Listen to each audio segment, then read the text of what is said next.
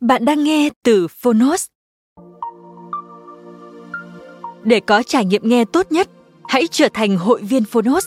Bạn sẽ được tiếp cận kho thư viện hơn 1.000 sách nói có bản quyền. Ở podcast này, chúng tôi chia sẻ chương 1 của những tựa sách thuộc nhiều lĩnh vực khác nhau. Nếu bạn muốn mỗi ngày đều được cập nhật một quyển sách mới, tìm thấy tựa sách phù hợp cho bản thân, cũng như nguồn cảm hứng và kiến thức hữu ích cho cuộc sống, podcast Thư viện Sách Nói chính là dành cho bạn. Nếu yêu thích kênh podcast này, hãy tải ứng dụng Phonos để nghe trọn vẹn cuốn sách.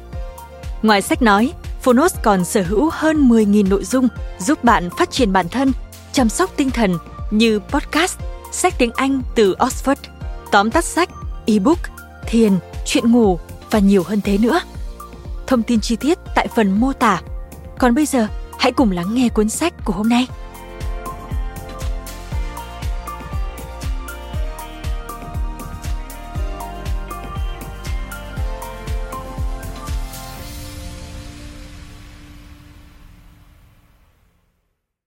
Bạn đang nghe từ Phonos. Napoleon, nghệ thuật quân sự và quyền lực đích thực dựa theo tác phẩm Napoleon's Maxim of War. Người chuyển thể Đại tá Sir George D'Aguila cùng với lời giới thiệu của Frederick C. Knight. Người dịch Huỳnh Trang và Phương Hạ. Độc quyền tại Phonos. Phiên bản sách nói được chuyển thể từ sách in theo hợp tác bản quyền giữa Phonos với công ty cổ phần văn hóa và giáo dục Tân Việt.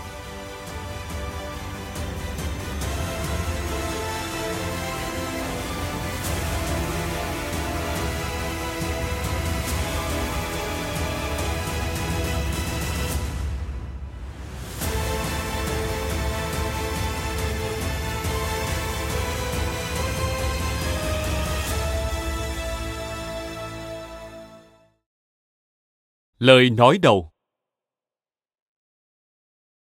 Những chiến thắng quân sự mang tính quyết định của Napoleon và trận đại bại Waterloo vài năm sau đó có ý nghĩa quan trọng và giá trị to lớn cho công tác nghiên cứu lịch sử chiến tranh. Trong những năm bị lưu đày trên đảo St. Helena, vì e ngại sẽ có những tác phẩm tường thuật bao hàm và trái ngược với những trải nghiệm thực tế. Nhà cầm quân lỗi lạc này đã tự tay xây dựng nên di sản của riêng mình. Tổng hợp tất cả các sự kiện trong đời ông thành một huyền thoại mang tên Napoleon. Ngay sau thất bại Waterloo và đến tận vài chục năm sau đó, những tác phẩm hồi ký về Napoleon được viết bởi những nhân vật đã từng kề vai sát cánh với Napoleon hoặc chiến đấu chống lại ông đều được săn đón ráo riết. Chỉ cần nghĩ đến tầm cỡ các cuộc chinh phạt dưới tay Napoleon trên toàn lãnh thổ châu Âu rộng lớn, từ Lisbon trải dài đến Moscow, cũng đủ hiểu vì sao lời kể về ông của những người kề cận, mắt thấy tai nghe lại được công chúng khao khát đón nhận đến thế. Người tiên phong của thời đại.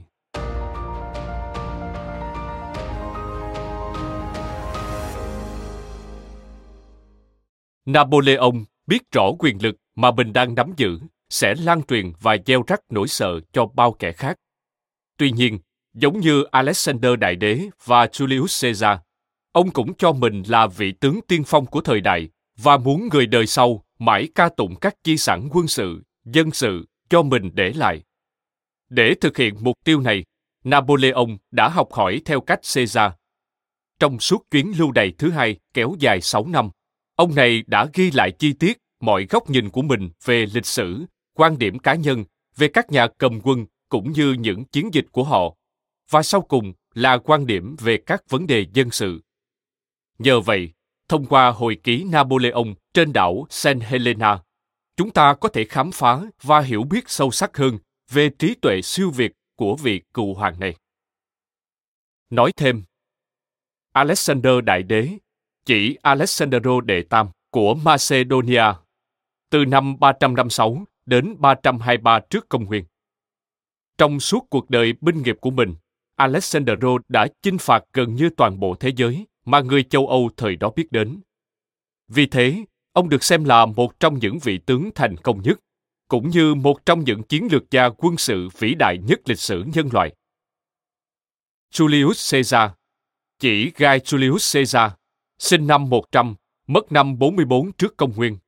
Một vị tướng và chính khách La Mã, người đóng vai trò quan trọng trong các sự kiện dẫn đến sự sụp đổ của Cộng hòa La Mã và sự trỗi dậy của đế chế La Mã. Một thiên tài quân sự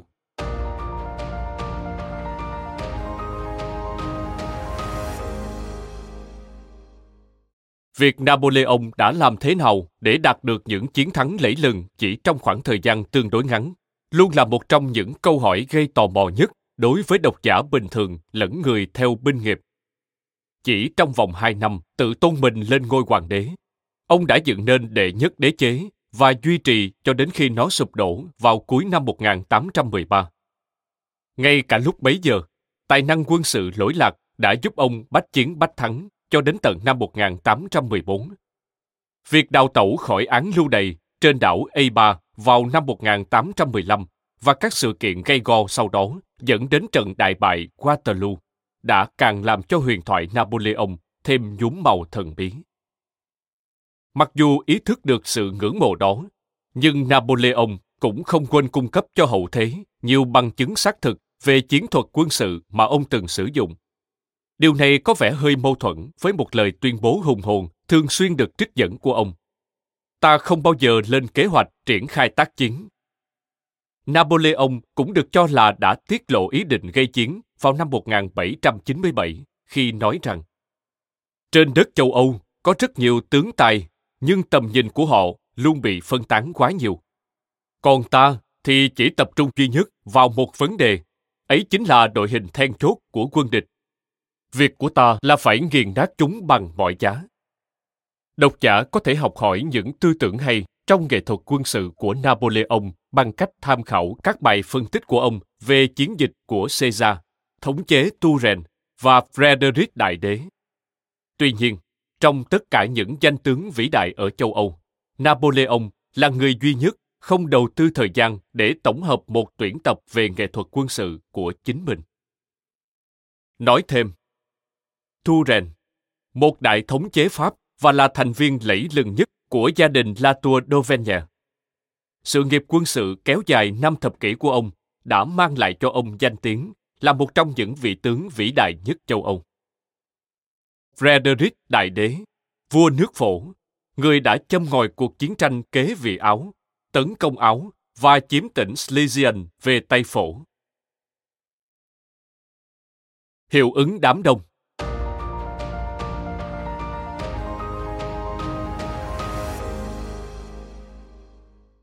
Ngay sau khi Napoleon bị lưu đày và trong suốt thế kỷ 19, khá nhiều hồi ký về ông đã ra đời. Một trong những tác phẩm xuất hiện đầu tiên mang tên Phương châm và tư tưởng của Napoleon được xuất bản vào năm 1838 do J.L. Gady biên soạn.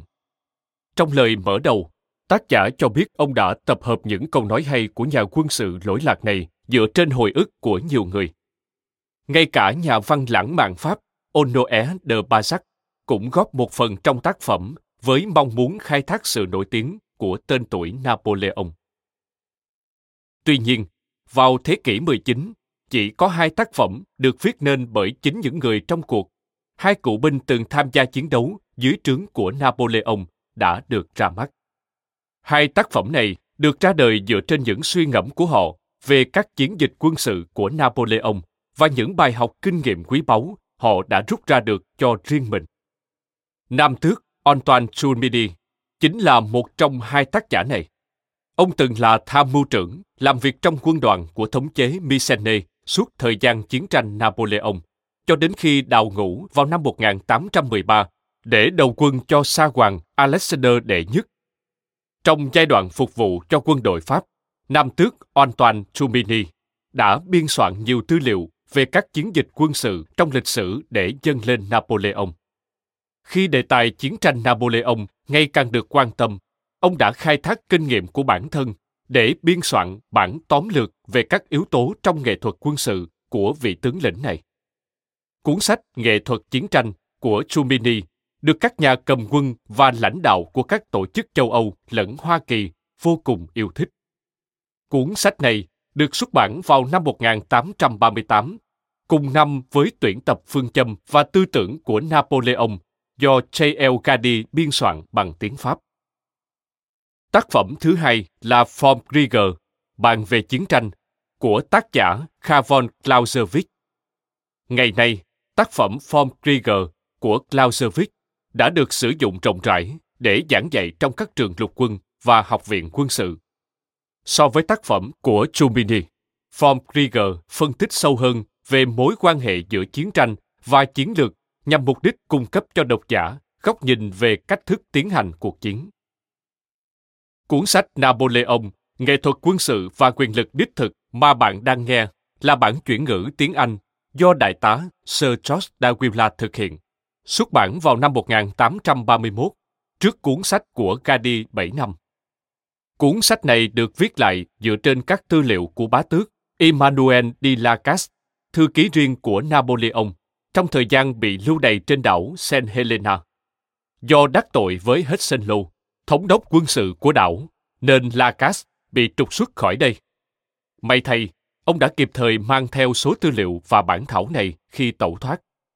Tại các quốc gia nói tiếng Anh, bản dịch của đại tá Sir George Dagwilla được lưu hành rộng rãi nhất. Sau này trong thời kỳ nội chiến Hoa Kỳ, tiếp tục có thêm hai ấn bản về Napoleon đã xuất hiện. Một bản trong số đó được Winfield Scott, đại tướng của quân đội Hoa Kỳ, đích thân giới thiệu và viết lời tựa.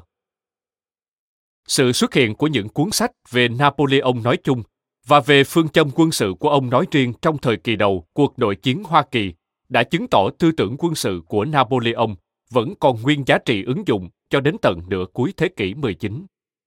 Một sự thật là vào thời điểm ấy, bất kỳ sĩ quan nào tại Viện Quân sự hoặc trường lục quân châu Âu và Hoa Kỳ đều phải nghiên cứu về các cuộc chiến tranh Napoleon.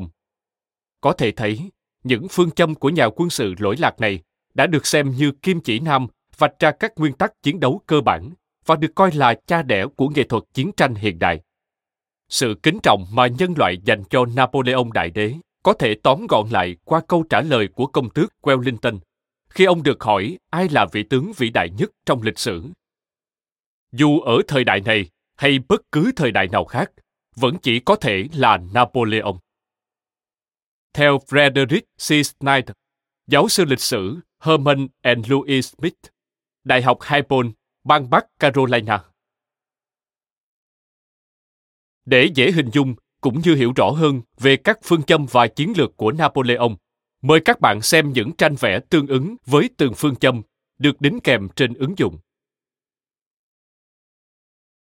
Lời giới thiệu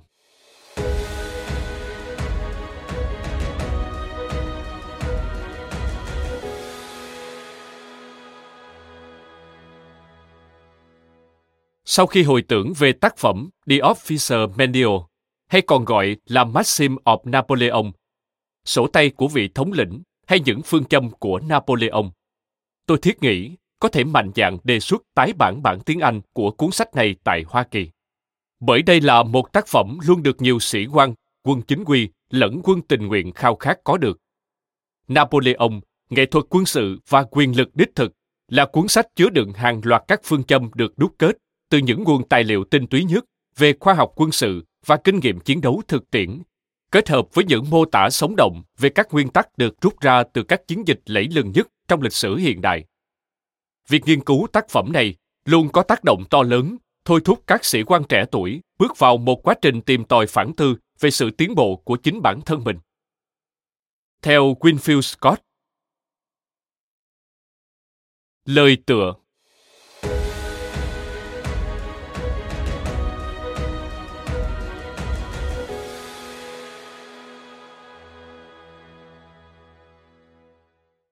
Bộ sưu tập các phương châm quân sự trong cuốn sách này đóng vai trò như kim chỉ nam định hướng hoạt động quân sự của các tướng lĩnh thời hiện đại. Nó càng chứng tỏ công năng tuyệt vời đối với các sĩ quan trẻ tuổi, những người luôn khao khát trau dồi kiến thức về nghệ thuật quân sự. Những phương châm này được minh họa lại qua việc sử dụng các ví dụ được đúc kết từ chiến dịch của Gustavus Adolphus Đại Đế, thống chế Turen, Frederick Đại Đế và Napoleon. Các nhà quân sự vĩ đại kể trên đều chịu ảnh hưởng của những nguyên tắc điều quân giống nhau. Tuy nhiên, khi ứng dụng những nguyên tắc chung vào việc nghiên cứu từng chiến lược quân sự cụ thể, mỗi vị thống lĩnh lại phát hiện nhiều điểm sâu sắc riêng và từ đó tận dụng chúng như một tài sản trí tuệ của chính họ. Nói thêm, Gustavus Adolphus Đại Đế, vua nước Thụy Điển từ năm 1611 đến khi qua đời năm 1632. Dưới sự lãnh đạo của ông, Thụy Điển là nước có uy thế quân sự trong cuộc chiến tranh 30 năm, góp phần xây dựng sự cân bằng quyền lực về tôn giáo và chính trị tại châu Âu. Quay lại nội dung chính. Dịch giả của cuốn sách này, Đại tá Sir George Dawila cho rằng đáng lẽ nhiệm vụ của tôi xem như đã hoàn thành. Tuy nhiên, nhận thấy nếu bộ sưu tập chỉ bao hàm các phương châm của một mình Napoleon thì thật sự thiếu sót. Nên tôi đã nỗ lực bù đắp khoảng trống này bằng việc bổ sung thêm những suy ngẫm sâu sắc trong hồi ký của thống chế Montecucoli và hướng dẫn của Frederick Đại Đế dành cho các tướng lĩnh dưới quyền.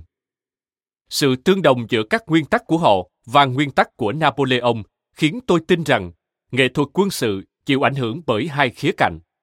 Một là tài nghệ và thiên tư của vị tướng, hai là thực tế cụ thể trong trận đánh. Khía cạnh thứ nhất, các vị thống lĩnh tài ba đều bị chi phối bởi những nguyên tắc quân sự giống nhau, bất kể họ già hay trẻ, ở quốc gia nào hay người đang chiến đấu là ai. Ở khía cạnh thứ hai, chi tiết trong trận đánh sẽ do tình huống thực tế quyết định. Chính vì vậy, phương diện này sẽ thay đổi linh hoạt tùy theo tính cách của mỗi dân tộc và chất lượng đội quân của họ. Nhằm nhấn mạnh về tính đúng đắn của nhận xét trên, tôi đã tìm hiểu nhiều sự kiện qua các giai đoạn lịch sử khác nhau để minh họa cho các phương châm và chứng minh rằng trong chiến tranh không có gì là khó giải quyết. Tuy nhiên, sự thành bại trên chiến trường luôn phụ thuộc phần nhiều vào vị trí thiên bẩm và sự am hiểu binh pháp của vị chỉ huy. Nói thêm, Montecuccoli, thống chế thực địa và nhà cải cách quân sự, một bậc thầy về chiến tranh dựa trên cộng sự và cơ động, người đã lãnh đạo quân đội Áo chiến thắng kẻ thù của gia tộc Habsburg trong nửa thế kỷ. Phương châm 1 Chướng ngại vật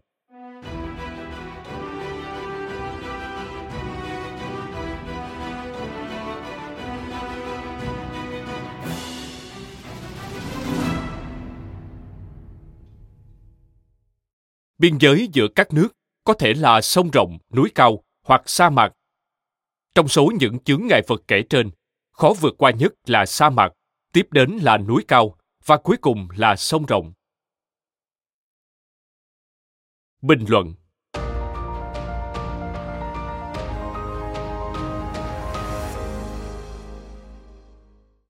Trong sự nghiệp cầm quân của mình, Napoleon đã phải đương đầu và chinh phục mọi thách thức khi đem quân đi xâm lược.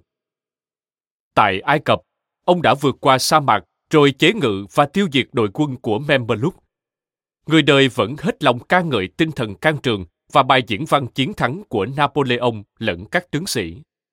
Bộ óc thiên tài đã giúp ông bình tĩnh trước muôn trùng hiểm nguy bủa vây giữa những nơi xa xôi hẻo lánh, tại một đất nước với điều kiện sống khắc nghiệt và tìm ra giải pháp cung cấp đủ lương thực cho đội quân của mình. Khi chinh phạt nước Ý, chỉ trong thời gian một mùa ngắn ngủi, Napoleon đã hai lần đưa quân vượt qua dãy Alper tại những vị trí hiểm trở nhất. Chiến tích này càng khiến thành công của ông trở nên lẫy lừng. Trong vòng ba tháng, ông vượt dãy núi Pyrenees, đánh bại và giải tán bốn đạo quân Tây Ban Nha. Tóm lại, suốt từ sông Rhône đến sông Polythenis, chưa một chướng ngại thiên nhiên nào từng ngăn được những đợt hành quân thần tốc của binh đoàn Napoleon bách chiến bách thắng. Cảm ơn các bạn đã lắng nghe podcast ngày hôm nay. Podcast này được sản xuất bởi Phonos, ứng dụng sách nói và phát triển bản thân dành cho người Việt. Tải ứng dụng để nghe đầy đủ nhất các nội dung với chất lượng âm thanh chuẩn điện ảnh. Hẹn gặp lại ở những tập tiếp theo.